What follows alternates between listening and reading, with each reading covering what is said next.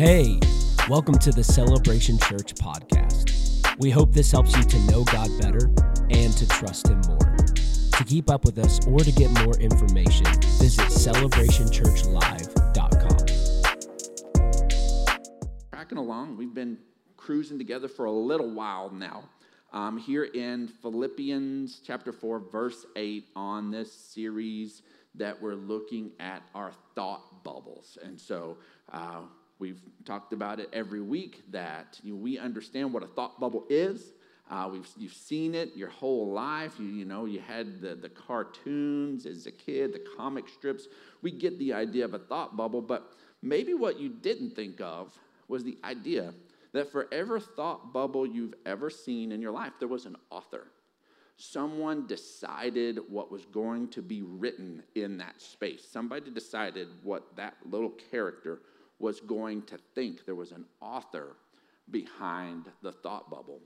And the whole intent of this series is for us to embrace some of the, the encouragement of the scriptures, for us to participate in our own thought life on purpose. And Paul, here in Philippians um, 4, as he's wrapping up his letter, he is reminding these believers that there's some times you need to think some things on purpose. You need to have some certain types of thoughts on purpose. So if you got your bulletin, you got your Bible app, however it is you're going to track with us, we've launched with this idea that our choices matter.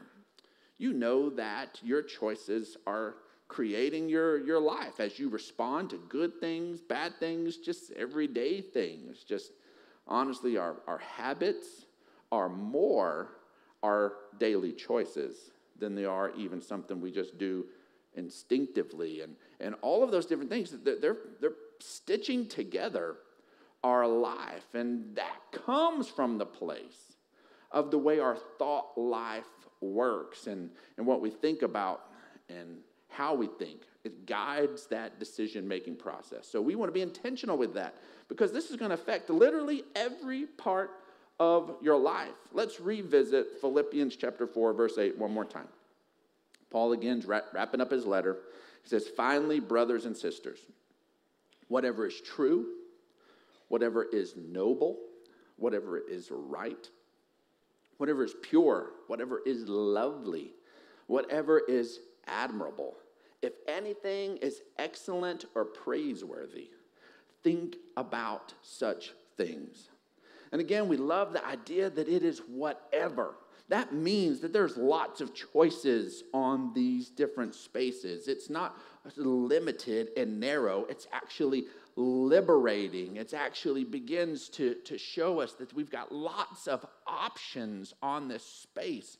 That so many times having God honoring, God centered thoughts aren't very narrow cast, but they're honestly, they, they can begin to step into just massive fields of these wonderful things, these things that are true, these things that are lovely, these things that are excellent and praiseworthy. And today we're going to look at making sure that we have our thoughts on things that are admirable. And in our day and age, we don't use that word very often. And so you know, you, I probably didn't see anybody's social media post say, see something they liked and go hashtag admirable, okay? Um, we'll say that the, the variant of that is hashtag goals, okay? We'll call that maybe the, vari- the variant of uh, hashtag admirable. But we just don't use that word. We don't use that word. And some of it, I think, is because there's a space that with the way there have been so many significant disappointments with public figures and church people and so many different things, we've begun to be reluctant about declaring admiration for someone or something. Because we think all of a sudden we're going to now we're going to declare some admiration and now that is going to put us in a vulnerable spot because at some point they're going to do something not admirable. And for that not admirable thing, our, our culture is going to drag them through the mud. And then now we have publicly said we like something that they did or something they stood for or something like that. And then now all of a sudden we begin to be guilty by association because of that. And, and I, honestly, I think that that overall cancel culture, if you want to call it whatever it is, just this space has put you and I in a place where we can notice something that's worth applause, that's worth admiration, and we back off from going ahead and saying, you know what, that was amazing, that was awesome, I'm so thankful this is what you live for and what you do. That, that we begin to be silent on some things that we honestly need to be championing more. We need to be more vocal about these different things. And this is one of the things that Paul is telling us. Paul is telling us that we need to think on things that are worth admiration. Okay? Now, guess what? A lot of that is going to come out of people. And the problem is, is people don't live a hundred percent admirable life. We just we just don't. We just don't do it. And so there's just spaces where we fail and we mess up, and, and the human side of us shows up. But there's also times, folks, where we step into a space and the, the, the fact that we're made in the image of God all of a sudden begins to shine a little brighter. And it's in those moments that we begin to, to, to celebrate and see that if there's something genuinely admirable, it's because it reflects our Heavenly Father. And that we need to champion. How does anybody know what they need to begin to step forward to or lean into more if nobody says, hey, man, that, that reminded me of our Heavenly Father? And as I am a, a, minister, a pastor, I, I get called upon to, to do funerals on a regular basis, and I have done more funerals for people I've never met than people that I have actually met. And so, and as I am preparing, um, I refuse, I refuse um, to just do um, some sort of cookie cutter funeral um, for somebody. We are celebrating the life of someone who was made in the image of God. Um, they were unique. God made them on purpose. Their life had a plan whether they lived it or not. Um, they were not an accident. And as we celebrate and we, we, have, we gather together one final time, I just refuse to just sit up there and read just a couple of scriptures, have some generic things said about heaven, and call that a, a celebration of life of that person. I just won't do it. And so, because of that, well, then in my prep, I have to, to, to find something out. If there's somebody I don't know, that, that's, a, that's a challenge. It's a challenge for me to live my, my minister core conviction about doing a funeral when with someone I don't know. And so I'm able and have learned that if I sit down with the loved ones and friends and just turn on a tape recorder, or now a phone, it used to be a tape recorder, a digital recorder, and so um, but just turn it on and just begin to, to just prod with some questions. That all of a sudden, even somebody who was, who was rough, someone who was hard, some admirable qualities begin to just bubble to the surface. They just begin to. One time I sat down with a family and there was a, a man had passed and he was a, he was a hard, hard man. And um, he was uh, uh, a, a, war vet um, in World War II. Was one of he was had lived a long time. His family, um, he was hard on his family. He was not a kind dad. And so one of the youngest sons was there and telling me, he said, um, "This funeral, you need to celebrate that my mom stayed married to that mean son of a gun." We're being kind for all of these years. That's what you need to do. Said, you need to just celebrate my mom. Said, because there ain't anything good to say about my dad. And so I just sit there and we're just visiting, and all of a sudden we get about 30 minutes into the conversation, and, and that same guy begins to share a little memory, a little moment around a campfire on a time.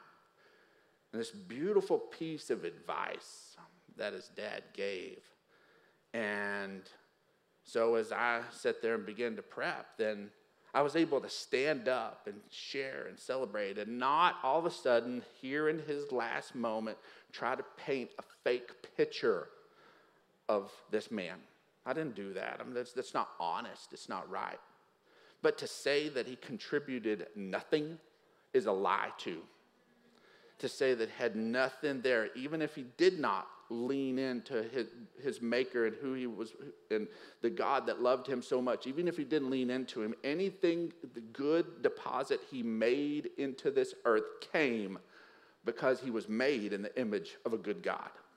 And he periodically stepped into that. He periodically let that show up. And so at that moment, then we begin to celebrate whatever is admirable not to again, that we paint a, paint a false picture. It's, you know, very clear on that, you know, we're here just celebrating these moments. And that is what I believe is, is Paul's heart.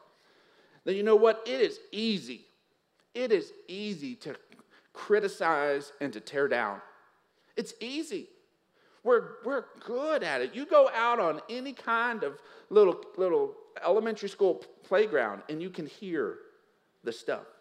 You can hear the critiques. You can hear the different things. You can hear the, the barbs and the and the just the put downs that just naturally come out of just people interacting with one another. It just comes out. You know what isn't super normal for us is to flip that on its head and to begin to sift through some of the other stuff and find the good, find the things that are admirable. And that is what we're going to talk about today. We're going to talk about because you're going to always see stuff in life, in situations, in people. You're always going to see the stuff that we don't like, and we can have the stuff that we do, but we're going to have to be intentional on doing it. So today we're going to look at what it means to think on things that are admirable. As we look in this, this word admirable, um, Paul was a very educated, intelligent man. Um, he had the highest level of education that you could get as an up and coming um, um, minister, as an up and coming uh, guy in the Jewish nation, set under the most esteemed uh, teacher. Very educated guy, spoke multiple languages, and as he's writing this letter, this word, this, this Greek word that he writes for admirable, he uses this word one time. It shows up one time in the New Testament.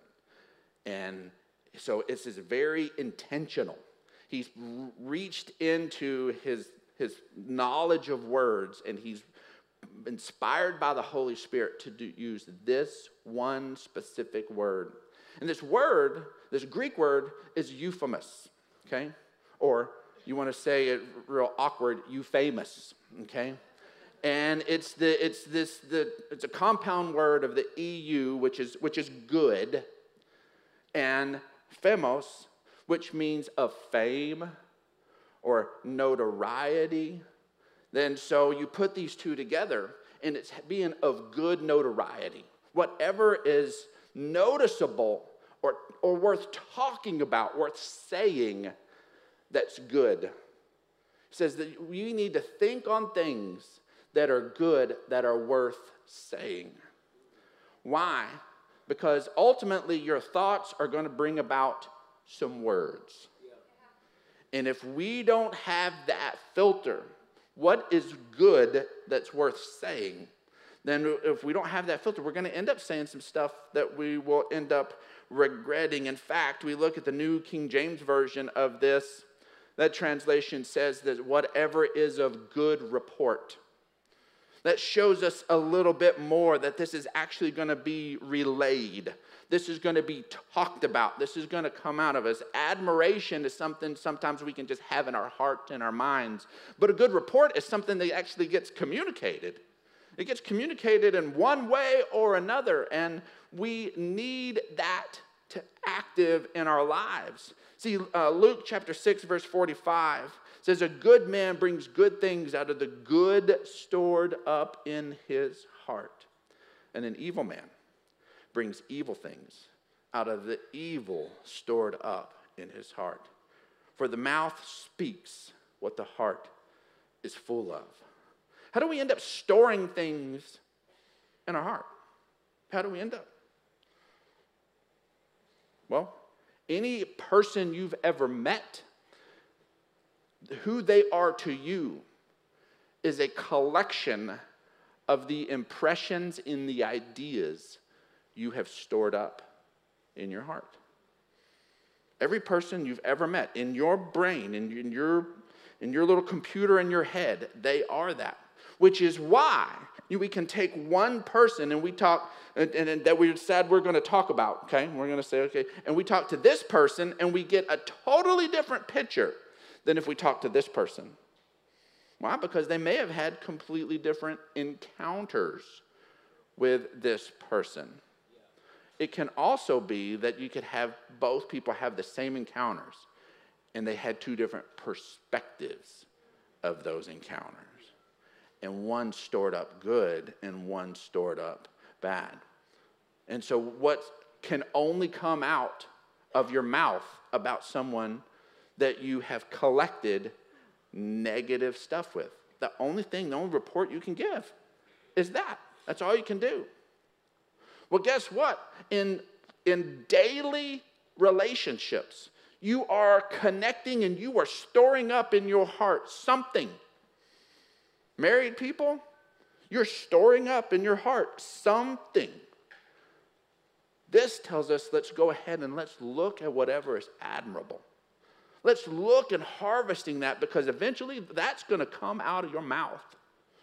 How you begin to interact, how you begin to talk is going to present the view of what is taking place there. I want to look at some group of people who had the same experience and stored up different things in their heart and had two different ideas, two different reports. We're going to go to Numbers um, chapter 13. And this is here where the people of Israel under Moses they have come out of Egypt. They've crossed over the Red Sea. They have seen God do miracle after miracle after miracle. He is providing for them in the desert to eat. He's just done miracle after miracle. And now they have to have some place to live. And he's promised them a good land. He's promised them a good space. And so he carries them there. He carries them to the space, and then they decided they're going to send in a team of people to see what this land is like. God said, I'm going to send you and give you a good land, and they're going, let's go see how good it is. So they pick one from every tribe, okay? So one from every group of people in Israel. So they end up with 12, okay? There's 12 tribes. So then they're going to send them in and they're going to go and look. And they're not just going to go and look for a day, like stand up on the cliff and kind of peek at it, take some little notes and come back. No, they, they went on a 40 day reconnaissance mission, okay? They go in, they check it out. This is not a little quick walk around, it's a 40 day walk around, okay? And then just to give you an example of what they saw here in uh, Numbers chapter 13, 23. says, When they reached the valley of Eshcol, they cut off a branch bearing a single cluster of grapes. Two of them carried it on a pole between them, along with some pomegranates and some figs. Okay? Um, that I don't. How big is a cluster of grapes that it takes two grown warriors to carry on a pole, that's a lot of grapes. You are not getting that through the HEB self checkout. It, it, it ain't happening. That is a lot of grapes. And so, as they're sitting there carrying that, that's, what they bring back. So, not only do they have what they have seen and stored up in their heart, they bring something that they literally cut off and said, We're just going to show you what this, this is a single cluster of grapes. That's a lot of grapes that they bring in. So they come in, and then now it's time for them to give the report. So in verse 27, it says, And they gave Moses this account We went into the land to whence you sent us, and it does flow with milk and honey. Here is its fruit. Bam! Here is this giant cluster of grapes. Man, it is good. This idea of it flowing with milk and honey it just means it's got everything we could need. It is it just is a rich, bountiful land. But but the people who live there are powerful. And the cities are fortified and very large. We even saw descendants of Anak there, which he was a giant. And the Amalekites live in the Negev. The Hittites and Jebusites and Amorites, they live in the hill country. The Canaanites, they live near the sea and along the Jordan. So he's just saying there's just people everywhere. There's just people everywhere. Well, this is a good land. Did they think nobody was going to be there? They were just going to find an open space. They were going to find no struggles. Now remember, these are people who just saw God split the Red Sea, saw God take them out of the hands of the most powerful nation on the planet. The most powerful nation on the planet. That's, that's remarkable. They're going against some strong people, but they've already defeated the most powerful one.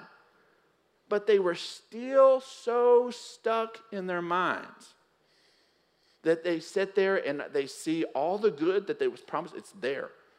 The good that we were promised, it's there. I don't understand.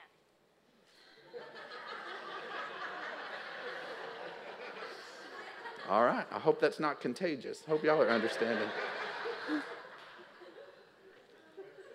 but they, they, they had just experienced it, but then they go in there and they said, but, but these people are powerful and they're everywhere and there's fortified cities. Here's the thing is they had embraced God taking care of them all along. But really, what it was in their heart is they were ready to not need God anymore. As they stepped into their promise, they were ready to just not need Him. They were just ready to just not have to see one more miracle. How are we going to deal with fortified cities? Well, it'll take a miracle. How are we going to deal with these big, powerful people? Well, it'll take a miracle. Well, do we have a miracle working God? Yes, yes, yes. We've seen that over and over again, but I'm just, I'm just kind of tired of needing a miracle. I'm just kind of tired of needing God. God, thanks for setting me up, but I want to be able to take it from here on my own. And folks, if that is your heart, God, help me enough to get me on my feet. But really, when it's all said and done, I kind of want to handle this myself.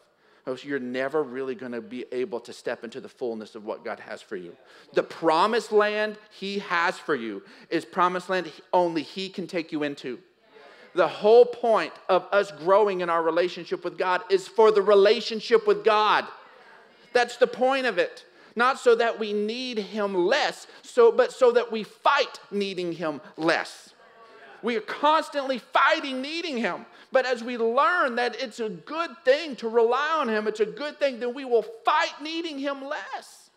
And these people, over and over and over again, just wanted to not need Him. But guess what?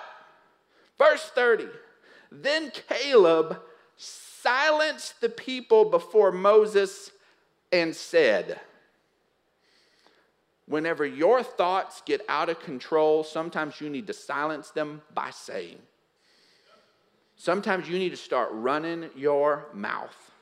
Your brain starts going out of control, it starts imprinting on the wrong stuff. You start declaring what God has said. And I'm telling you, that will begin to change your life. You walk out of there, out of here with that one idea today, it will change you this week. All of a sudden, things start going around, all the chatter, all of the negative, all of the different stuff. Sometimes that stuff needs to be silenced by saying. You open your mouth and you overwrite that stuff and you begin to declare what God has said, and you can silence it by saying. And he said, We should go up and take possession of the land, for we can certainly do it.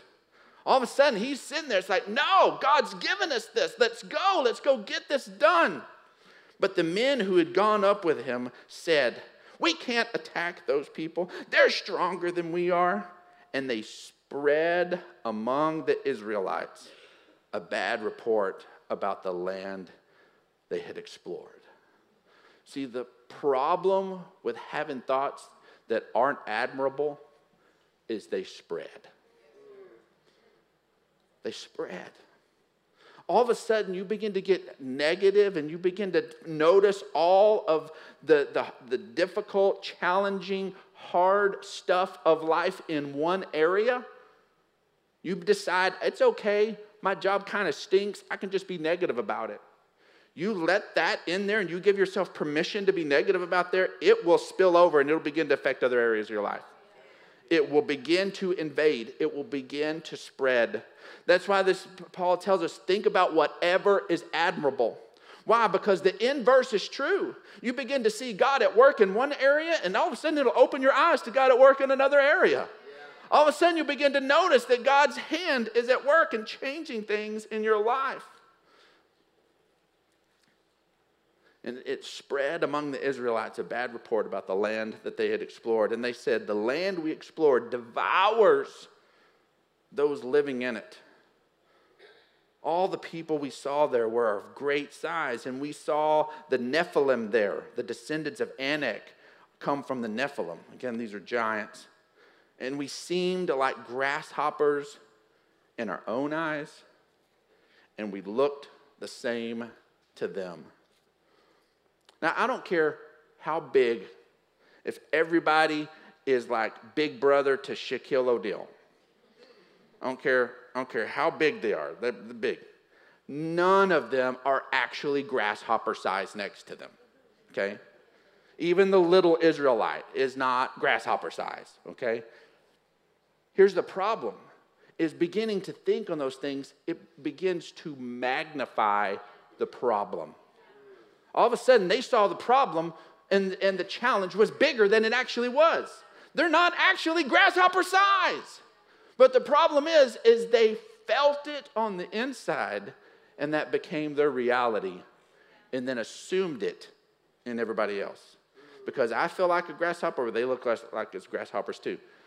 The truth is, they we, we find out later, they were scared to death of the Israelites. The report had gone out about what had happened to the Egyptians. And they're like, oh my goodness, the Israelites are right here. It was the direct opposite. They didn't look at the Israelites like they were grasshoppers. They looked like the Israelites were about to be the most, most incredible invading army they'd ever dealt with in their lives. They believed God's miracle, their enemy believed God's miracle power more than they did. The enemy believed it more than they did because they did not take care of the thoughts, make sure that they were having admirable thoughts. But guess what? There was another way to look at this. Numbers chapter 14, verse 6. Joshua, son of Nun, and Caleb, the guy who spoke up and silenced them by saying, said, who were among those who had explored the land and they tore their clothes. Now, this seems weird to us, okay? All of a sudden, you know, somebody gets upset. But this was a demonstration, it's a very cultural thing that they're like, no, this is absolute blasphemy. We see in the New Testament that the only time in that the Jewish people after this tore their clothes is when someone was blaspheming God. Here, Joshua and Caleb saw that these people weren't just fixated on the wrong things about the land, they were fixated on the wrong things about God. And they were saying the wrong things about their God. And they just tore their clothes and said, This is blasphemy. And they said to the entire Israelite assembly, The land we passed through and explored is exceedingly good. If the Lord is pleased with us, he will lead us into the land, a land flowing with milk and honey, and will give it to us. They don't have to go take it, God will give it to them. Only do not rebel against the Lord And do not be afraid of the people of the land, because we will devour them. Their protection is gone, but the Lord is with us. Do not be afraid of them. But the whole assembly talked about stoning them. It spread to everything. Now they're like, we're going to silence the voice that is contrary to us. All of a sudden, have you got, have you got so upset with someone that you would actually get mad if somebody said something good about that person? That somebody just offended you so deeply. If somebody just said that they got a good haircut, you just want to punch them in the face. Like, that person's a jerk. Their hair looks stupid. Like, you just get so wound up. You just like, you just can't stand the idea of someone having a positive thought on there. This is how the Israelites had become against Joshua and Caleb. They were just ready to kill them, they were just ready to stone them. And then the glory of the Lord appeared at the tent of meeting to all the Israelites. God Himself stopped their murderous hearts. And the Lord said to Moses, How long will these people treat me with contempt? See, a lot of times what we don't understand is when we fixate on the problems we're facing instead of the promise we have, we're treating God with contempt. We think we're just overwhelmed with the problems, but he says if you if I've spoken to you and you know my promise, you're not you're treating me with contempt. You're treating me like I can't handle it. You're treating me like it's bigger than me. You have glorified the problem to now it is bigger than me in your eyes. How long will you treat these people in contempt? How long will they refuse to believe in me in spite of all the signs that I have performed among them? And then verse 23 not one of them will see the land that I promised on the oath to their ancestors. No one who has treated me with contempt will ever see it. But because my servant Caleb has a different spirit and follows me wholeheartedly, I'll bring him into the land he went to, and his descendants will inherit it. Because he, he saw it differently. Here's what's awesome. You fast forward, and Caleb is a dude. Caleb's a dude in his 80s. And God kept him strong enough that he was able, there was a mountain there in the land, and he wanted it, and Caleb led the charge in his 80s. Can you, can you imagine what that looked like to the opposing army? You're not sending out some young, strapping dude like some 25 rip, 25 year old ripped up guy there is this wild eyed, gray bearded man, 80 something year old man charging the hill, and they're like, this, this, this old man is coming at us. If, if this is the guy who leads the charge, we don't want to deal with anybody else. And Caleb took his mountain. Caleb took his mountain. See, in verse 25, we see says that since the Amalekites and the Canaanites are living in the valleys, turn back tomorrow set out towards the desert along the route of the Red Sea. See, when we don't look at all of God's promises, the only option that's left is going back where we came from. That's it.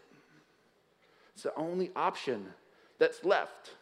So, as we're wrapping up this morning, I want to give you some practical ways on how to train yourself to think more admirable thoughts. So, if you think about how to say things in a kind and caring way, it'll begin to shift the way you think. Proverbs 12 25 says, Anxiety weighs down the heart, but a kind word cheers it up. Proverbs 15 1, a gentle answer turns away wrath, but a harsh word stirs up anger. Ephesians 4:15.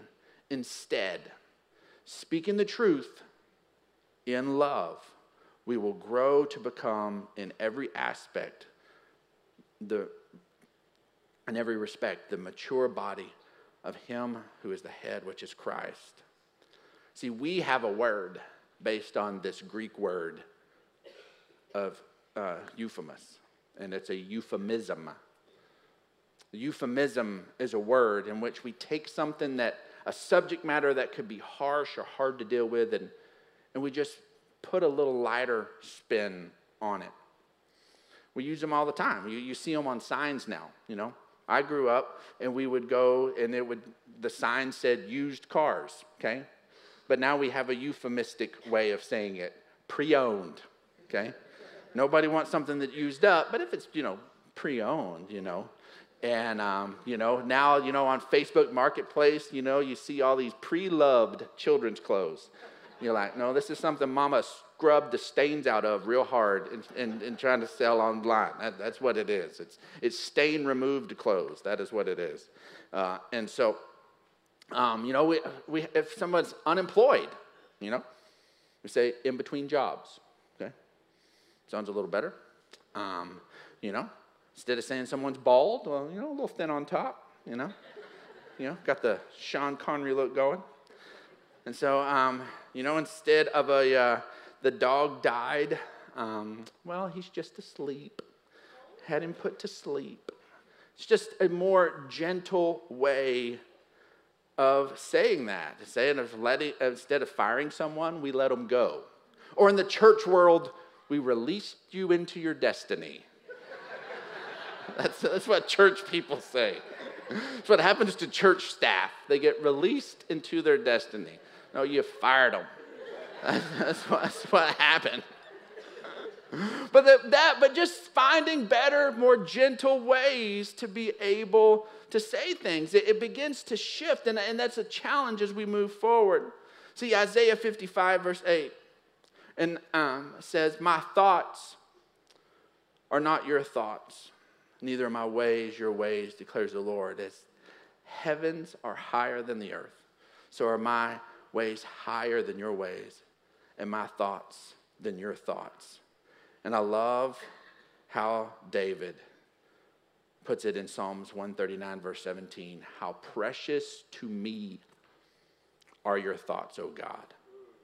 How vast the sum of them beginning to shift the way we think is let's, let's just begin to just sign, find kinder ways. We can speak the truth in love.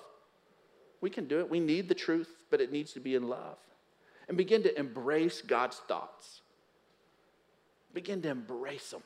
Say, Lord, I choose them. Our bottom line today is this that your life will always move in the direction of your dominant thought. It just will.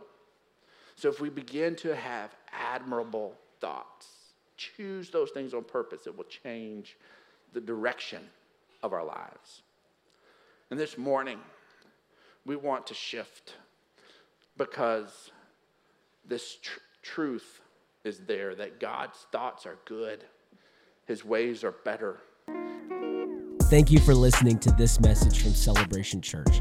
You can keep up with all that God is doing here at Celebration by following us on Facebook and Instagram.